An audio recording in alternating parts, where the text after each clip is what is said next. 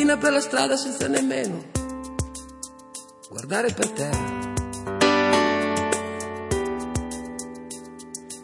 Sei una donna che non ha più voglia di fare la guerra.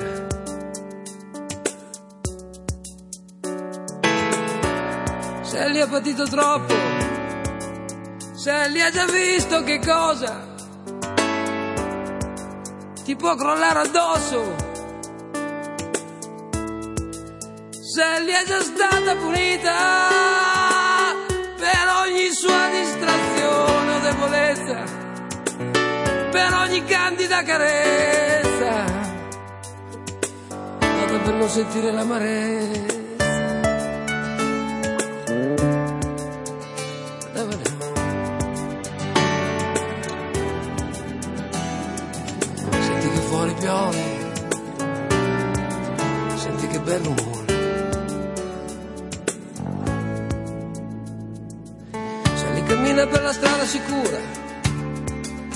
Senza pensare a niente.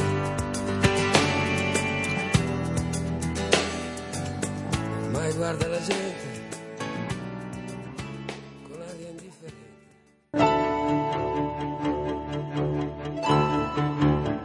Al di là della notizia, l'edicola del giorno su Radio Vaticana Italia.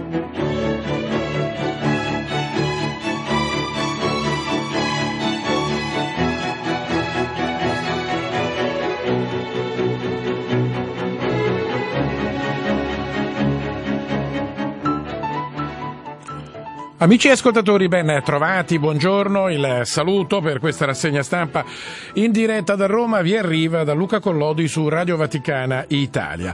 Ultima settimana della nostra rassegna stampa a quest'ora alle 8.13, da lunedì prossimo, quindi tra sette giorni, la nostra rassegna stampa si sdoppierà. Una prima parte eh, sarà intorno alle 11.05, una rassegna stampa ecclesiale, una rassegna stampa che guarderà in particolare alle cronache, ai titoli agli approfondimenti della realtà religiosa, del magistero del Papa, della vita della Chiesa. E un'altra seconda parte di rassegna stampa nel pomeriggio. Questa è una novità che peraltro già da qualche mese su Radio Vaticana Italia eh, viene eh, diffusa, ma verrà rafforzata a partire dalle 17.35.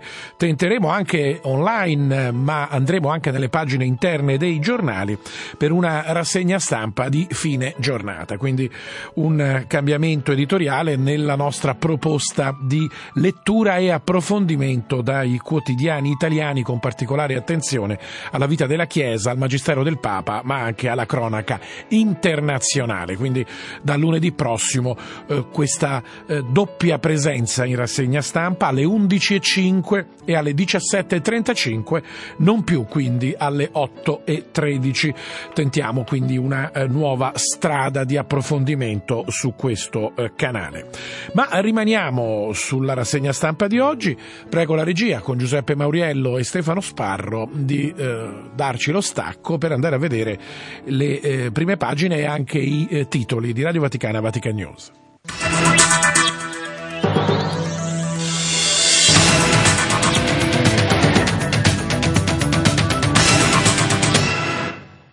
8 e 16 apriamo la nostra rassegna stampa come tradizione con Radio Vaticana Vatican News con eh, l'attività del eh, Papa di ieri, domenica in Cappella Sistina con eh, eh i battesimi. Eh, titolo di Vatican News è importante essere battezzati da bambini, si riceve lo Spirito Santo. Così ieri il Papa che ha detto battezzare un figlio è un atto di giustizia per lui. Curate che crescano con la forza dello Spirito Santo, ha detto ai eh, babbi, alle mamme, ai genitori. Così il Papa mh, mm, ieri nell'omelia della messa, durante la quale ha amministrato il battesimo a 32 neonati, 17 bambini e 15 eh, bambine. È Deborah Donnini a scrivere eh, questo pezzo su Vatican News. Nella splendida cornice della Cappella Sistina è l'emozione e la gioia a vibrare negli occhi dei 58 genitori dei bambini battezzati dal Papa, ma anche nei volti dei 60 tra padrini e madrini e dei 240 parenti presenti, come tradizionalmente avviene nella festa del battesimo del Signore il 12 di gennaio di ogni anno. Il Papa impartisce il sacramento del battesimo ad alcuni eh, neonati. Andiamo ancora avanti, restiamo eh, su eh, Vatican News perché eh, c'è anche eh, un eh, diciamo un approfondimento sull'Angelus, grazie a Michele Raviart. Il Papa all'Angelus di ieri, domenica, non pavoneggiarsi, l'umiltà di Gesù è la via del cristiano. Il Papa ha invitato i fedeli a annunciare a tutti gli uomini l'amore sconfinato del Padre e a festeggiare la data del proprio eh, battesimo. E proprio eh, su questo il Papa ha insistito, ricordare, festeggiare la data, informarsi se non eh, ricordiamo, chiederlo ai nostri parenti, ai nostri genitori, ai nostri nonni la data in cui siamo stati battezzati da piccoli e festeggiare quella data come se fosse un compleanno, una festa importante. Così su eh, Vatican News eh, altri eh, temi, eh, quello di Haiti a dieci anni dal terremoto, Dieci anni fa il terremoto cambiò la vita del paese, se ne occupano Benedetta Capelli e Marco Guerra. Una scossa, lo ricorderete, di 7 gradi Richter, l'allarme tsunami e la conta delle vittime. Ancora oggi, pensate, non definitiva, ci dice Vatican News. Il, il, la, nella giornata di ieri, il 12 gennaio di dieci anni fa, Haiti veniva sconvolta dal terremoto, complicando il futuro di uno dei paesi più poveri al mondo. E eh, trovate questo pezzo su Vatican News.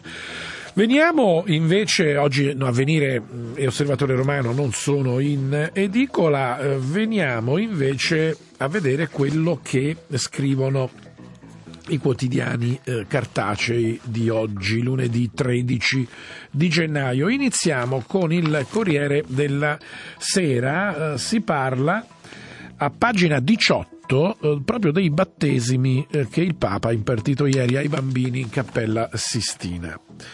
Eh, il Papa alle mamme in Cappella Sistina allattate pure qui i vostri bambini.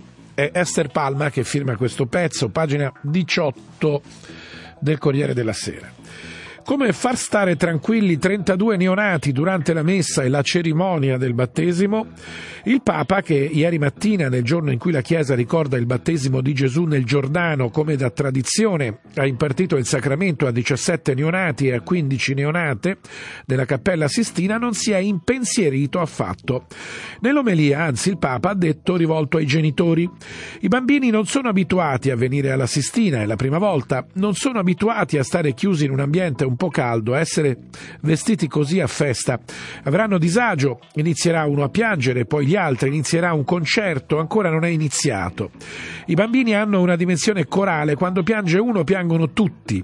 Ma non spaventatevi, non spaventatevi, ha detto ieri il Papa in Cappella Sistina, lasciateli piangere. È una bella predica quando piange un bambino. Se hanno caldo spogliateli un po', se qualcuno ha fame allattatelo qui dentro la Cappella Sistina. Non fatevi intimidire dalla solennità del luogo. Parole molto belle, molto umane, queste che vi abbiamo riproposto leggendo pagina 18 del Corriere della Sera. Il Papa alle mamme in Cappella Sistina, allattate pure qui i vostri eh, bambini. E su questo il giornale fa un approfondimento che vogliamo dire prende anche un po' il lato artistico ed è Vittorio Sgarbi a firmare questo pezzo, pagina 1 e pagina 12 del giornale di Milano.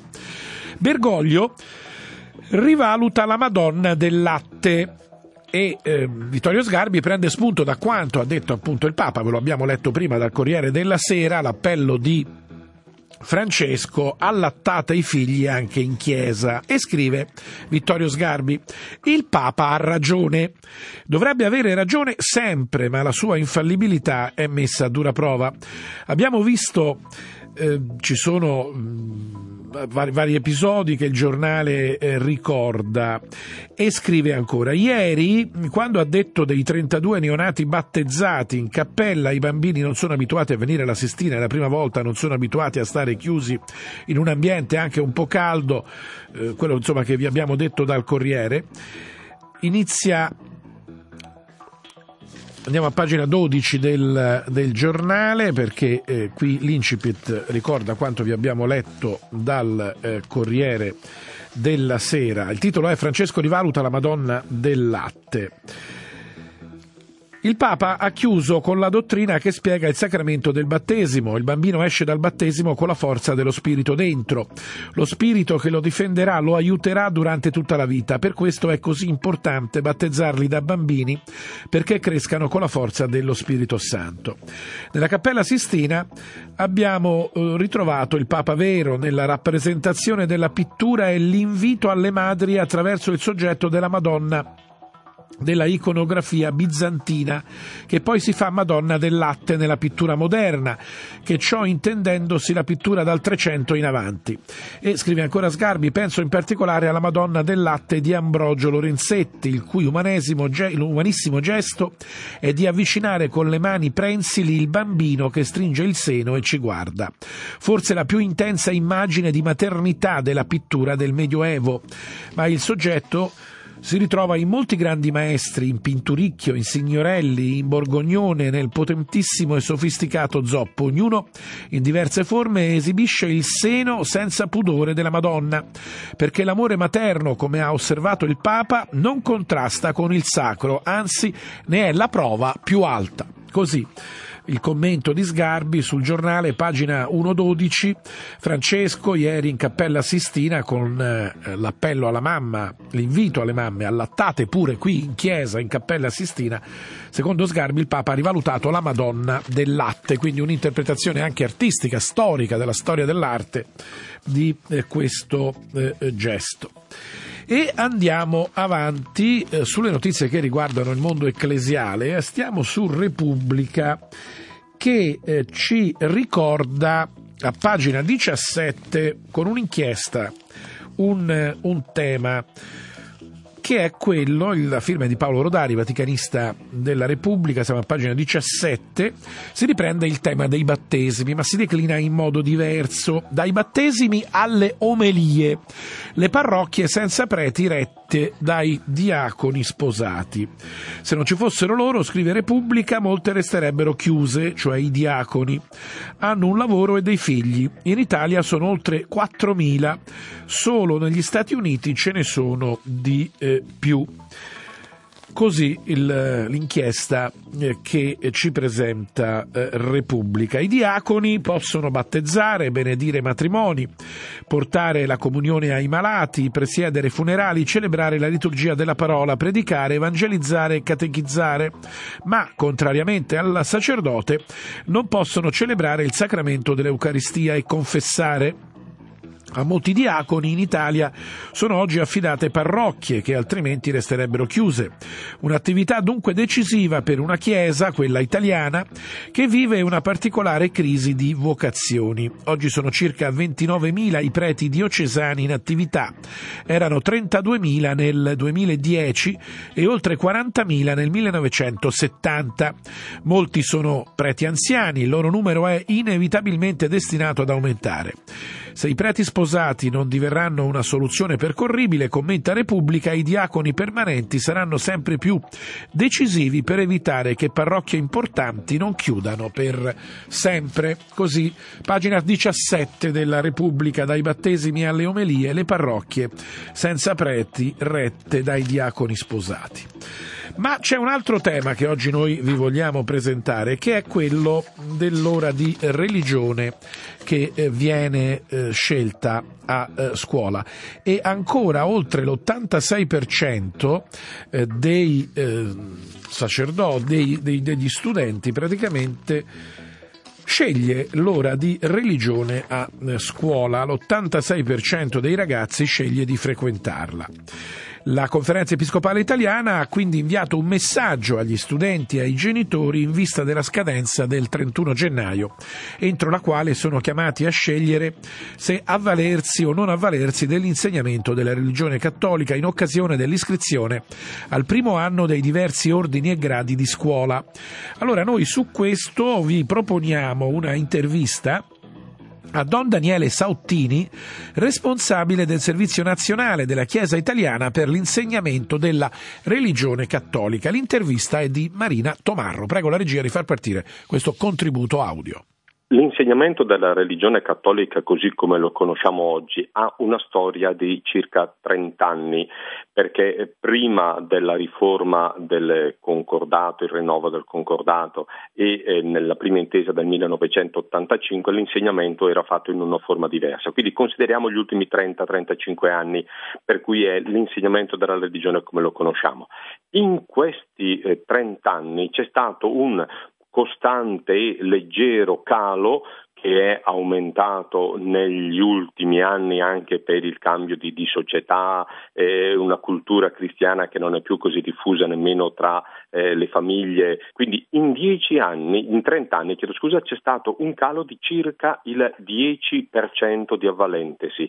Quindi si è partiti negli anni, fine anni 80, con il 95% di alunni che frequentavano l'insegnamento della religione e attualmente il dato chiaramente dell'anno scorso, eh, siamo circa all'86%, quindi su base nazionale, considerando sia i bambini, a partire dai bambini delle scuole delle infanzie, fino ai ragazzi delle secondarie di secondo grado, cioè le superiori, circa l'86% di ragazzi si avvalgono dell'ora di religione. Ma oggi in cosa consiste l'ora di religione? Cosa si fa? Non si fa catechismo, si affrontano una serie di argomenti secondo eh, argomentazioni di mh, mm, motivazioni culturali, storiche, artistiche. L'esempio più evidente è il contenuto del messaggio che la Presidenza della Conferenza Episcopale Italiana in questo mese di gennaio, che è il mese delle iscrizioni al prossimo anno scolastico, per i bambini e i ragazzi che si iscrivono all'inizio di ogni ciclo, nelle prime,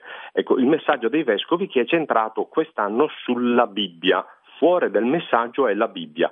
La Bibbia presentata appunto come un documento, quindi non come un testo sacro a cui credere o non credere, ma un documento fondativo della nostra cultura, della cultura italiana, un eh, documento che, mh, mm, cito sempre alcune espressioni del messaggio dei vescovi, non è soltanto il grande codice della cultura occidentale, ma, dicono i vescovi, va oltre i confini dell'Occidente, intende parlare a tutta l'umanità per avviare un confronto sul significato ultimo della vita e del mondo. Quindi la Bibbia conosciuta non come parola di Dio, ma come documento eh, eh, storico, culturale, eh, come fonte, per esempio, di tante opere eh, letterarie, artistiche, Ecco, spesso i nostri ragazzi, eh, in genere la società italiana viene tacciata di essere poco acculturata sulla dimensione biblica, non conosciamo molto la Bibbia, ecco, a partire dalla scuola questo è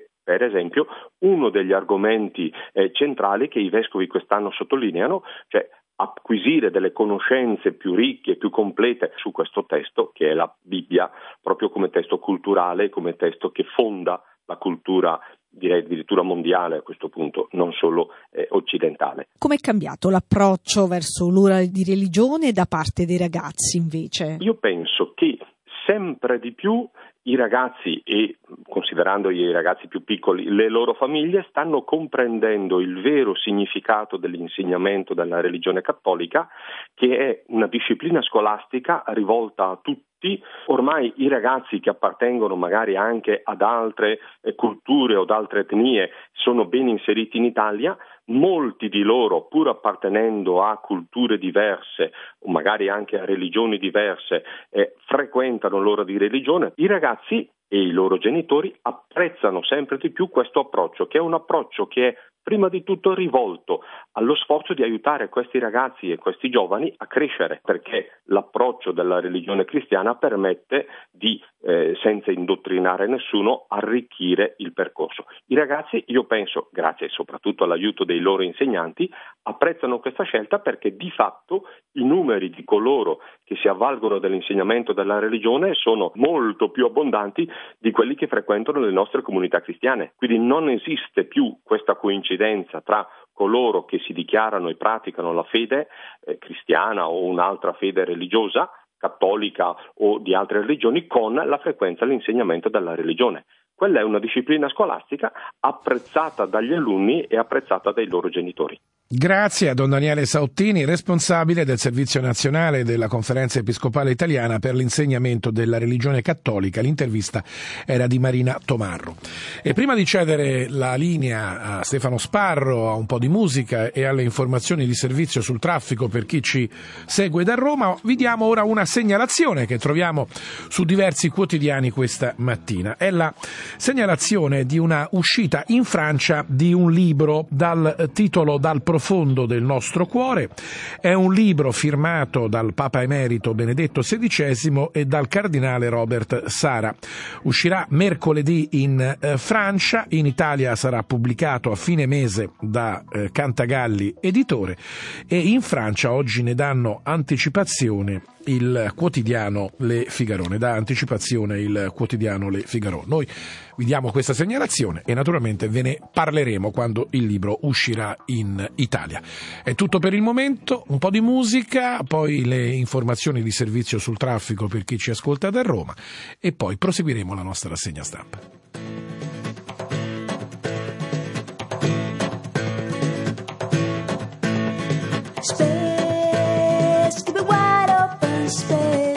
The sun and the rain in my hair and the wind in my face. So oh.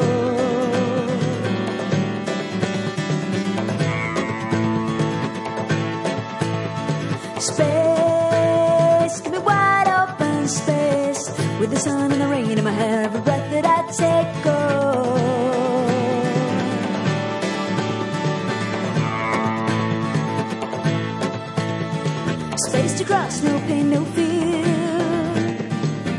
Space to cross far away from here. Space to cross, no pain, no fear. Space to cross far away from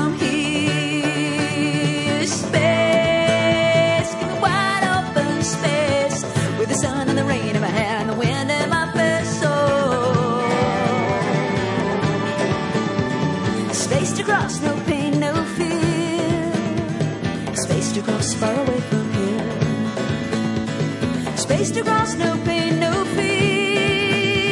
Space to cross, far away from here. Your face and mine,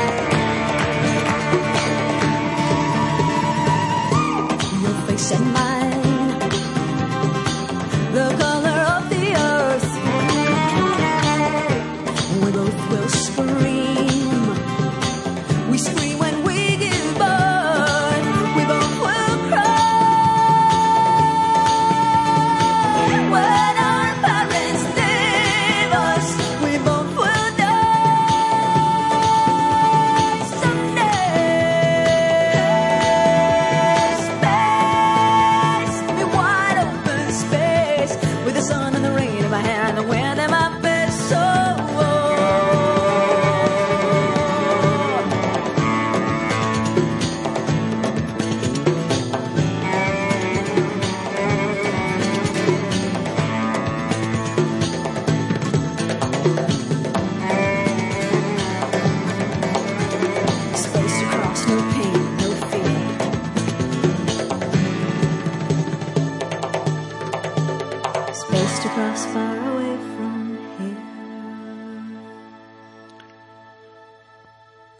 8.36 dalle musiche arabeggianti torniamo a Roma e saluto l'ispettore Oreste Lelli Ponsani dalla sala operativa Luce Verde della Polizia Locale di Roma Capitale e dell'ACI. Per chi ci ascolta da Roma un aggiornamento sulla situazione del traffico. Buongiorno. Buongiorno a lei direttore e buongiorno a tutti i radioascoltatori. Diffusi rallentamenti su gran parte della rete stradale in entrata ed in via di intensificazione. Oggi però sono i cantieri e i lavori stradali i veri protagonisti della giornata che condizioneranno la viabilità romana.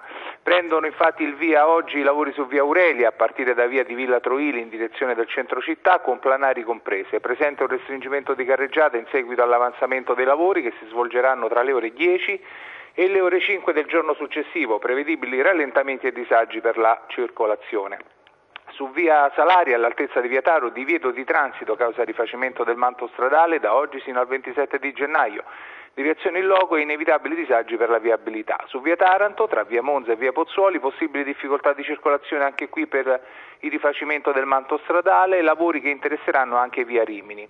In via di Tor Sapienza, tra via Prenessina e piazza Cesare De Cupis, istituito il senso unico alternato causa lavori di manutenzione nella sola fascia oraria 9.35 del mattino seguente, termine del cantiere previsto per il 31 di gennaio. In via Rovigo d'Istria, tra via Cherso e via Prenessina, disagi per la circolazione e rallentamenti dovuti ad una riduzione di carreggiata a causa del rifacimento del manto stradale, i lavori finiranno il 26 di gennaio. Infine difficoltà di circolazione su viale di Tor di Quinto dalle ore 9 alle ore 17 per la messa in sicurezza delle alberature presenti.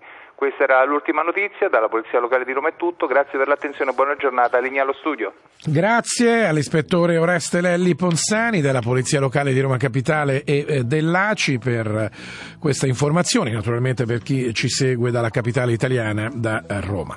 Sono le 8.38 amici ascoltatori, io sono Luca Collodi, ancora buongiorno, con Giuseppe Mauriello e Stefano Sparro eh, stiamo leggendo i giornali del giorno e eh, ne approfitto, lo abbiamo già ricordato, approfittato nella prima parte di questa rassegna stampa per ricordarvi che da lunedì prossimo, quindi tra una settimana, da lunedì 20 gennaio, la nostra rassegna stampa cambierà orario.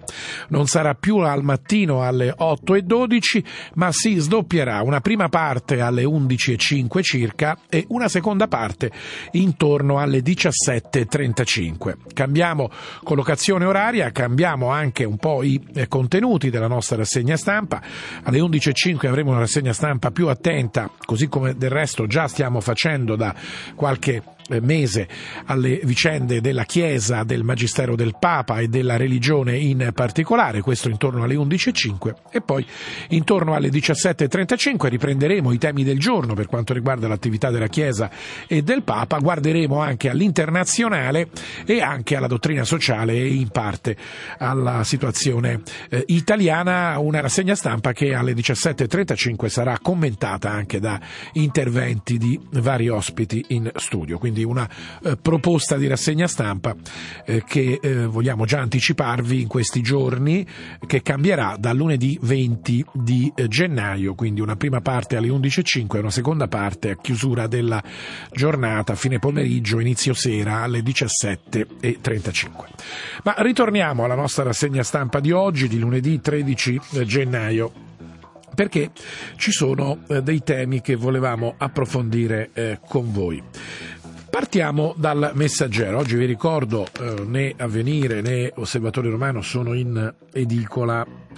Andiamo sul messaggero, perché il messaggero ci parla di, di, sanità, ma ci parla anche di tutela della vita, della salute, uno dei temi su cui il Papa anche interviene, interviene spesso, guardando in particolare agli anziani. E allora noi andiamo a pagina 13 del messaggero che oggi, a firma di Graziella Melina, presenta questa notizia.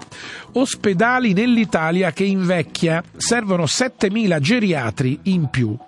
Nel paese, in Italia, ci sono sempre più anziani, ma la sanità non si adegua e i medici lanciano l'allarme. I pazienti sono parcheggiati nei reparti di medicina degli ospedali e rischiamo il caos perché mancano i posti letto per le persone anziane. L'Istituto Nazionale di Statistica la definisce piramide rovesciata. La struttura per età della popolazione italiana mostra infatti un forte sbilanciamento. Il numero delle persone anziane è sempre più in crescita, mentre invece non si arresta il calo delle nascite. Al 1 gennaio del 2018 l'indice di vecchiaia, ossia il numero di anziani presenti ogni 100 giovani, ha raggiunto la quota record di 168.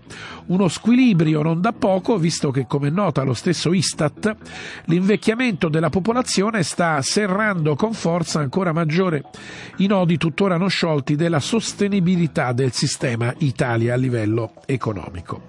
Quindi 168 il numero degli anziani presenti in Italia ogni ogni 100 giovani, quindi su 100 giovani 168 sono gli anziani, sono eh, l'85,2% la percentuale di ultra 75 anni che soffre di patologie croniche, sono oltre 1.300.000 il numero di ricoveri in ospedale ogni anno per gli over 75, 9 sono i giorni di degenza media di chi ha più di 75 anni di ricoveri in ospedale, 3.560 il numero dei posti letto totali presenti nei reparti di geriatria, 2500 il numero dei geriatri in Italia, 11.000 il numero di posti letto che servirebbero necessari agli ospedali italiani per gli anziani ricoverati. Quindi 11.000 sarebbero il numero di posti letto necessari contro 3.560 che sono presenti. Tra l'altro mancano, ci dice l'Istat attraverso il messaggero di oggi, degli specialisti. Ne servirebbero infatti altri 7.000 Oggi eh, sono, sono, pochi i geriatri. Il documento dell'Istat prosegue e raccomanda anche un'espansione dei corsi di specializzazione perché se non si formano le persone con le competenze specifiche non è possibile realizzare l'obiettivo. Intanto i geriatri rivolgono un appello al Ministro della Salute Speranza e al Presidente delle Regioni e delle Province Autonome Abbiamo fortemente sollecitato l'approvazione di un documento, spero che il ministro attuale abbia la sensibilità per tenerne conto. Eh, per il momento gli anziani vengono presi in carico dai reparti di medicina generale degli ospedali, vengono parcheggiati spesso anche nelle nelle, nelle stanze, nei corridoi o addirittura ai pronti soccorso. Se proprio dovessimo limitarci ai pazienti che hanno un particolare giovamento atteso dal ricovero in ambiente geriatrico, rimarca il presidente dei geriatri, dovremmo arrivare a triplicare il numero attuale dei medici geriatri e anche aumentare i posti letto. Oggi ce ne sono 3.560 per gli anziani, ne servirebbero 11.000. Così il tema affrontato dall'Istat, riproposto dal eh, messaggero.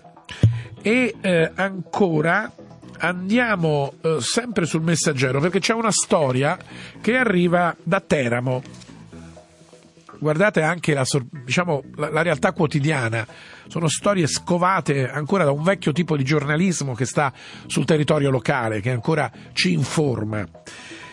Vivo felice con 2 euro al giorno, è un ex fabbro che rifiuta i soldi dello Stato. È, vive a Teramo. Teramo si mobilita, ma lui dice non mi serve denaro. Il messaggero racconta questa storia a pagina 12 felice con 2 euro al giorno e non voglio alcun sussidio statale. L'unica nota di modernità è un cellulare modello preistorico, scrive Claudia Guasco, pagina 12 del Messaggero, che ricarica con 3 euro al mese per mantenere qualche contatto con il mondo. Ricava poche monete facendo il parcheggiatore abusivo, Conoscono tutti la mia serietà e sono d'aiuto agli autisti, ai corrieri. Per il resto la sua vita è quella di un uomo in esilio volontario e privo anche dell'essenziale. Si chiama Gabriele, ha 55 anni, abita a Teramo in una casa senza gas, acqua e luce. È una sua scelta di vita della quale l'ex Fabbro dice di essere felice, perché nel senso delle piccole cose ha riscoperto la sua ragion d'essere. Lo scontrino della sua spesa si aggira sui 2 euro e si ingegna come può per illuminare la casa a un led a batteria solare. Lo sportello di un frigorifero gli fa da tavolo e si cucina con un gas da campeggio. I problemi della vita, sostiene, sono altri e per lui un'alba è una passeggiata al parco fluviale. Sono i momenti migliori della giornata a dispetto della gente che corre in modo affannato chissà poi dove.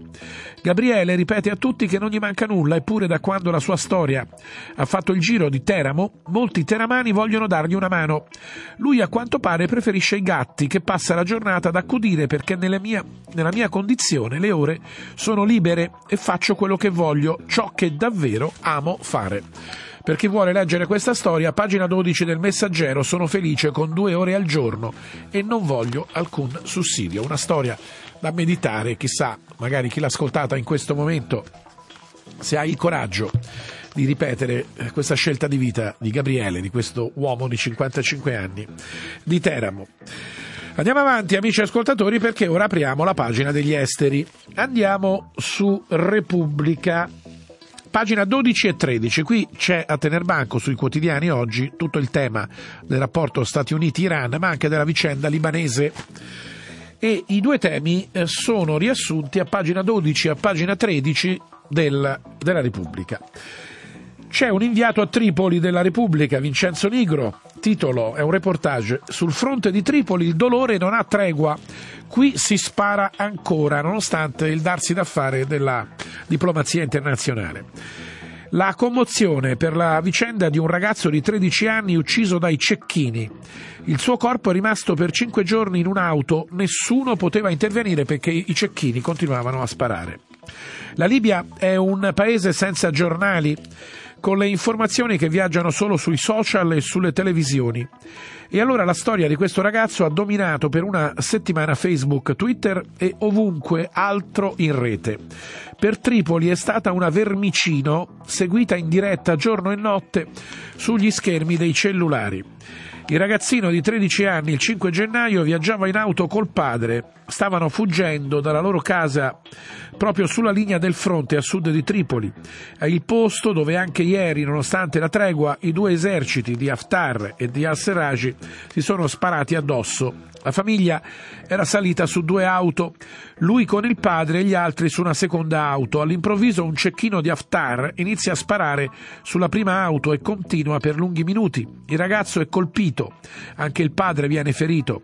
I soldati di Serragi da lontano non riescono a fare nulla, urlano al padre da lontano: Esci, vieni via. Lui si muove lasciando una striscia di sangue e il figlio nella vettura rimane lì morto, ci rimarrà per cinque giorni. Così questo pezzo vi abbiamo letto un passaggio di questo reportage sul fronte di Tripoli, il dolore non ha tregua, qui si spara ancora. E andiamo a vedere invece Repubblica che cosa ci offre per parlare di Iran. Qui c'è Ancora ci sono i giovani protagonisti, la rabbia dei ragazzi di Teheran, basta menzogne, via il regime qualcuno torna a invocare il ritorno dello Shah di Persia. Tensione in piazza, fuoco sui ragazzi.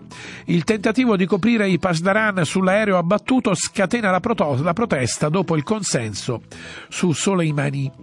Al grido di morte al dittatore e non vogliamo il regime dei guardiani della rivoluzione, per la prima volta hanno direttamente tirato in ballo anche la guida suprema, l'Ayatollah al-Khamenei. La polizia in assetto antisommossa ha caricato la folla riunita in piazza lanciando gas lacrimogeni, mentre sui social venivano pubblicati video che mostravano agenti sparare sui manifestanti. Del resto, nel primo pomeriggio L'unità d'élite dei Pasdaran avevano detto che non avrebbero esitato a usare la forza per placare le proteste, accusando i manifestanti di essere seguaci degli Stati Uniti e di Israele. E mentre le proteste si segnalano anche in altre città, appare evidente come la tardiva ammissione di colpa sull'abbattimento del Boeing 737 ucraino da parte dei guardiani della rivoluzione, questo è il motivo della protesta eh, di questi giorni, di queste ore in Iran, abbia dilapidato il vasto consenso popolare particolare che sarà creato in Iran dopo l'esecuzione del generale Qassem Soleimani a Baghdad. Così, pagina 13, eh, la firma è di Pietro Del Re, nostro inviato di Repubblica a Baghdad, sulla vicenda iraniana. Ci sono altri temi a livello internazionale. Andiamo sulla stampa che ne parla alle pagine 4 eh, e 5. Eh, vediamo la stampa, le pagine 4 e, e 5, che cosa ci propone. I dubbi di Bruxelles e quindi dell'Unione Europea in salita la strada per la missione europea in Libia. Per molti governi l'iniziativa è prematura e l'Unione Europea non si schiera.